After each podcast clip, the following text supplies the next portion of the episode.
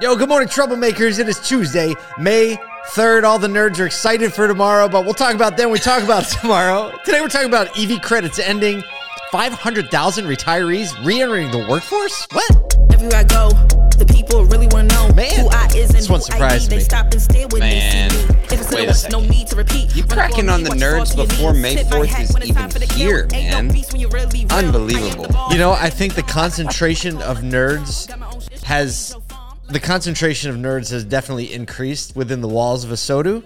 Um, Yes. So I think I'm just more aware of the excitement, anticipatory energy coming. Right. I think It's like a big holiday. before. It's a It big is. holiday in, in, in it is. We don't- a lot of people's worlds. We don't only have the nerds in the halls, but you know we have spouses of the nerds.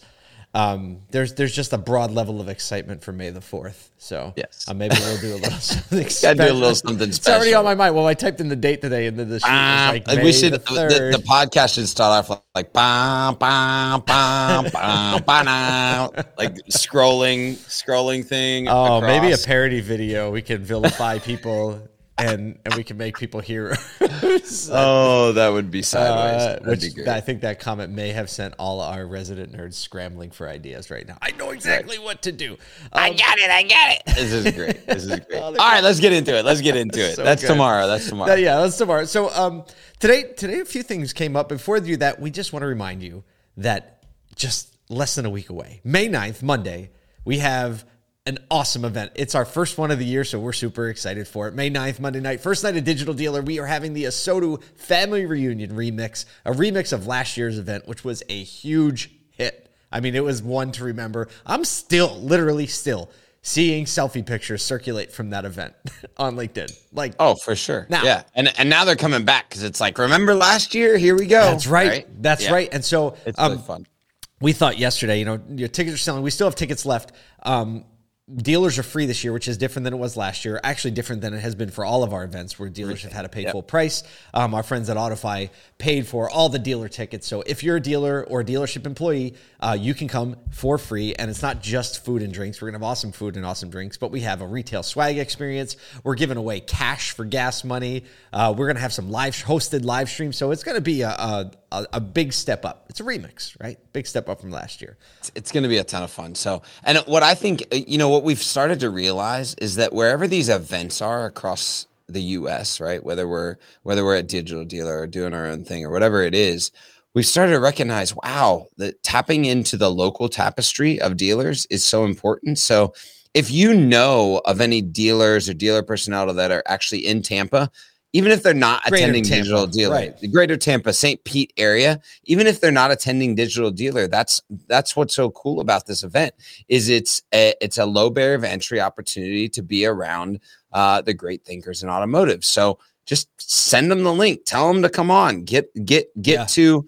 uh, get down next to the water on American Social that night. And I mean, we know people that are flying in just for that, just That's for the the, event, literally, and not going to Digital dealers. So goodness, at, at least the local people can come on by. Uh, that's that's why we want to be there. We want to serve the community and serve the dealer community, no matter where we're at. Yeah, so if you're a vendor, a local rep, even if you know right now any dealership employee, whether that's uh, an owner, a manager, um, a service writer, send them the Anyone. link. Tell them, hey, there's this thing going on. You're a dealer employee. You can go for free. We'd love to welcome them into this community, and then maybe we can get them into the community, right? Like the more people that are thinking uh, this way about the industry and thinking a little more deeply, a little more broadly about the industry, we all know that makes it all better. So, hey, right now, if you know somebody, send them a text. You know, let them know about the event. Tell them they can get a ticket for free if they work at a dealer, and uh, it's not just a free. You know what I mean? Like we're not going to try to sell them a timeshare. You know what I'm saying? We're actually we're giving them we're letting them in free, giving them free food, free drink, and free swag, and literally no ask. All we It's want great. is for them to be better and to take some of that energy exactly. back to their store on Tuesday. It's the only requirement. Paul. You're such a guy. What a guy. You're such a guy. Let's talk about a little news today. Um, Toyota is next in line to lose the EV credit, the $7,500 EV credit that has been going around because if you remember when it initially was put to place, it had a vehicle limit. You can only claim the credit for 200,000 vehicles.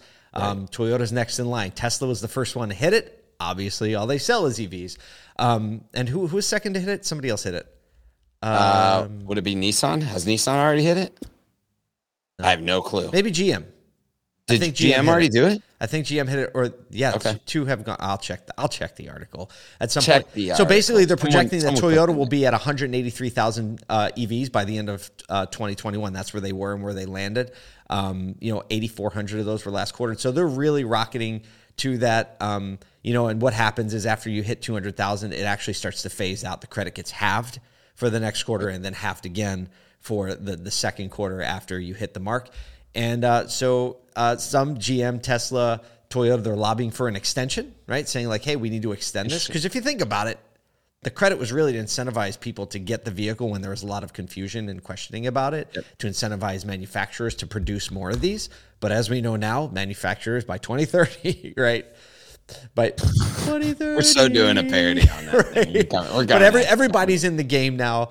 Um, so they're saying, hey, let's extend it because the early adopters are actually going to be now at a disadvantage, the ones who did all the work to try to get the early adoption. So they're trying to lobby to extend it, but they are also lobbying against additional credits on top of that.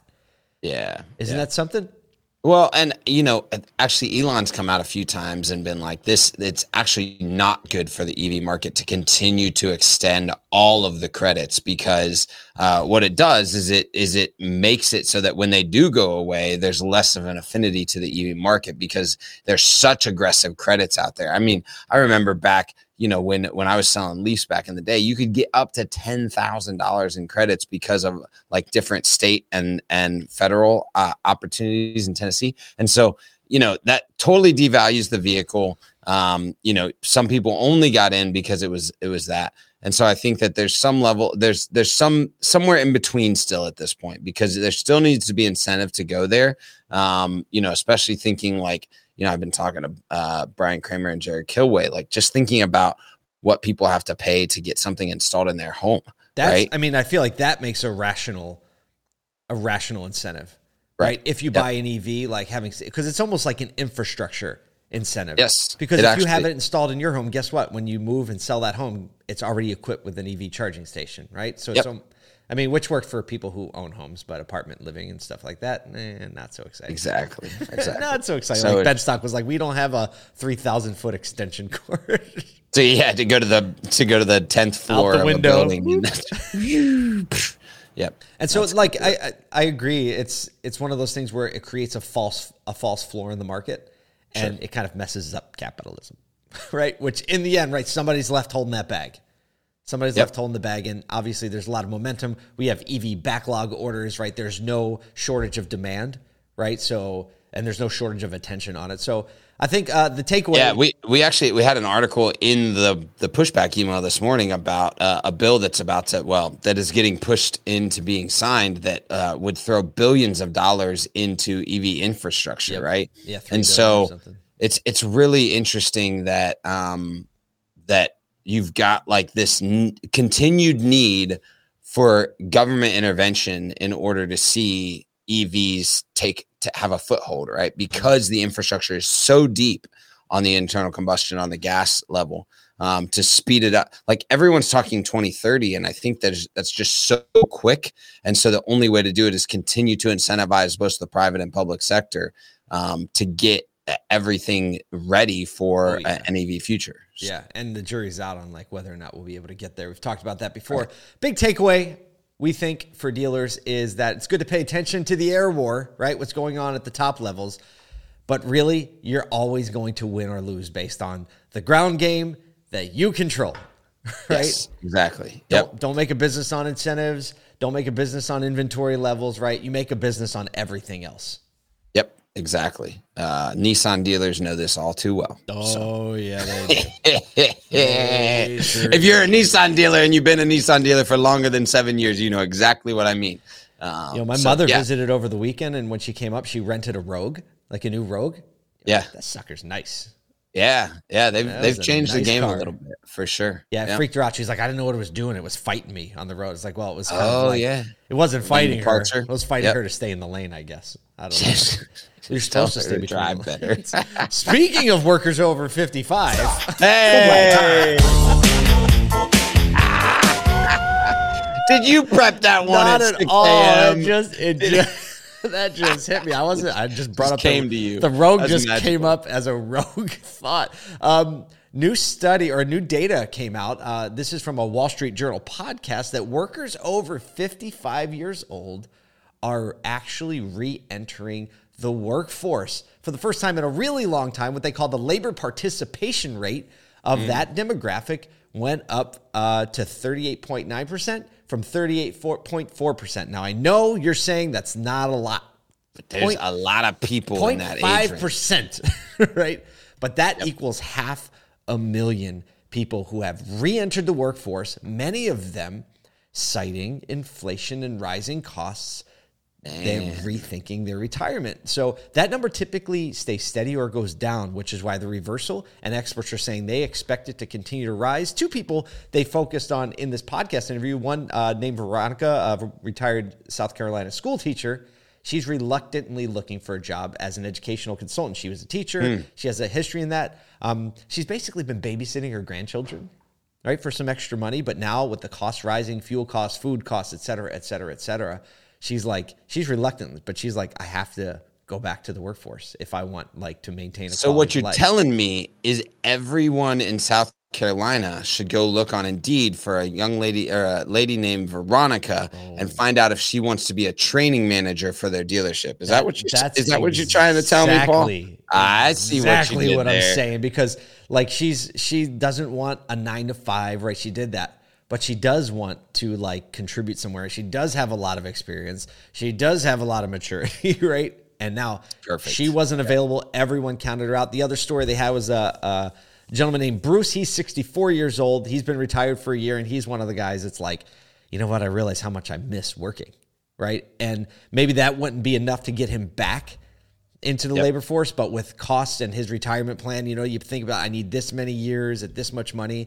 That's all gone out the window. He said in the in the interview, he's like, you know, I factored in like one to two percent inflation into the calculation, but not like seven to twelve percent. Right. So uh and, and so what was what was his industry? So uh Compliance and information management. You mean There's some legislation the Gramm. Bliley Gramm Leach Bliley Act comes back into play and increased compliance measures are necessary at the dealership level. You might want someone who has experience at that from a from a mature level to be able to inspect your business at an admin level. You mean there might be people out there in the world that have that expertise, people named Bruce like Bruce. who are 64 years old. I see what you did there, Paul. You I see what I'm saying? People people what named Bruce. And like that's this again, these are not when you look at compliance, let's just talk about that for a second. You you're not gonna have a full time person on compliance. You're just not. Right. Not initially, at least. Good especially news for is a the single, good news is Bruce doesn't want to work full time. Right. Come on news. now. It's good news for everybody. Or maybe you're an industry partner who leans into compliance. And again, having somebody on a consultative basis who wants to work, who likes the team dynamic, who's, get this, grateful to be there.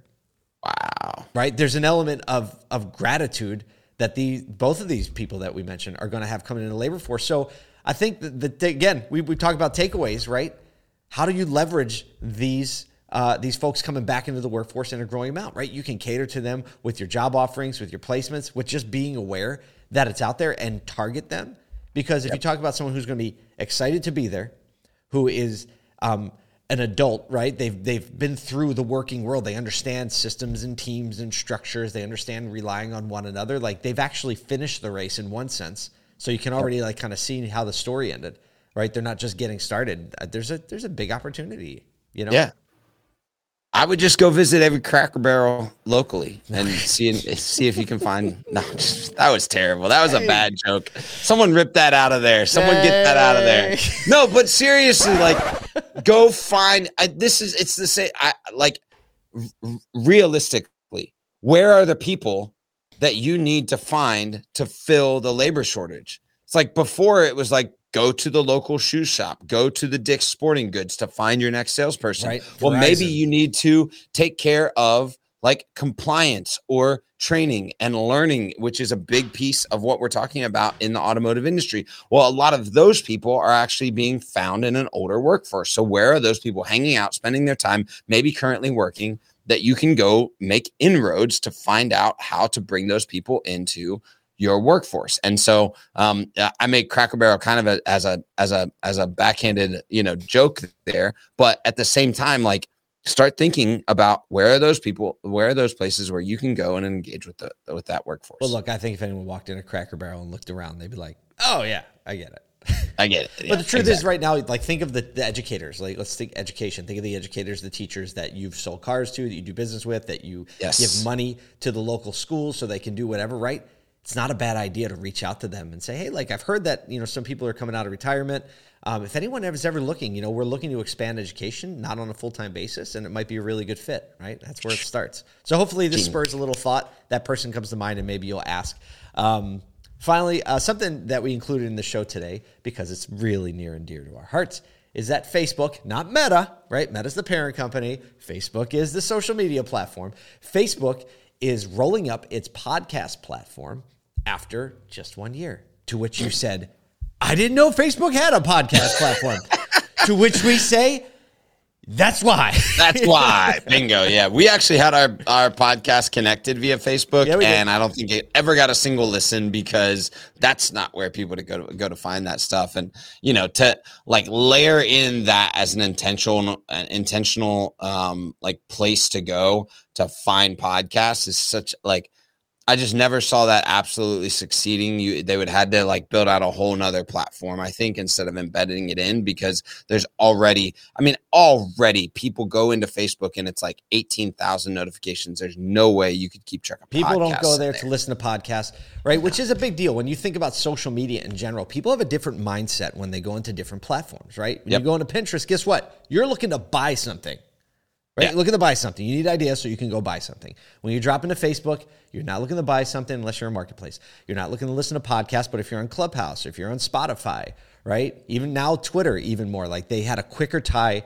to fast conversations that are relevant to really modern topics, right? Because Twitter moves at that speed. People are in that mindset. I love this quote from uh, Facebook spokesperson. Uh, Facebook spokesperson. Uh, I'm going to mess this up. Adelaide Coronado. That's a great name. Adelaide Well done. Coronado. Very good. It took me a second. Um, says we're constantly evaluating the features we offer so we can focus on the most meaningful experiences. So I think our Oh, takeaway She said it. takeaway for auto dealers be willing to fail be fast to fail fail forward right even if the largest most well resourced company in the world says you know what we tried it we put a lot of resource behind it it didn't work why because people weren't looking for that experience you can do it too So what you're trying to say is get really good at the best things so that you can provide the best experience on those and not spread yourself so thin that you're doing so many things that you don't even know how to take care of. that yeah that could be like that's like a spoken word poem Could be a whole you thing. could you couldn't repeat that again though no, I couldn't. But at least it's recorded, ladies and gentlemen. At least it's only recorded. thing that matters. So we're going to leave you with that today, right? Focus on the things that you're great at. You find what you're great at, what your customers really want, what the experience they want. Put those two together, and you have yourself one really amazing Tuesday.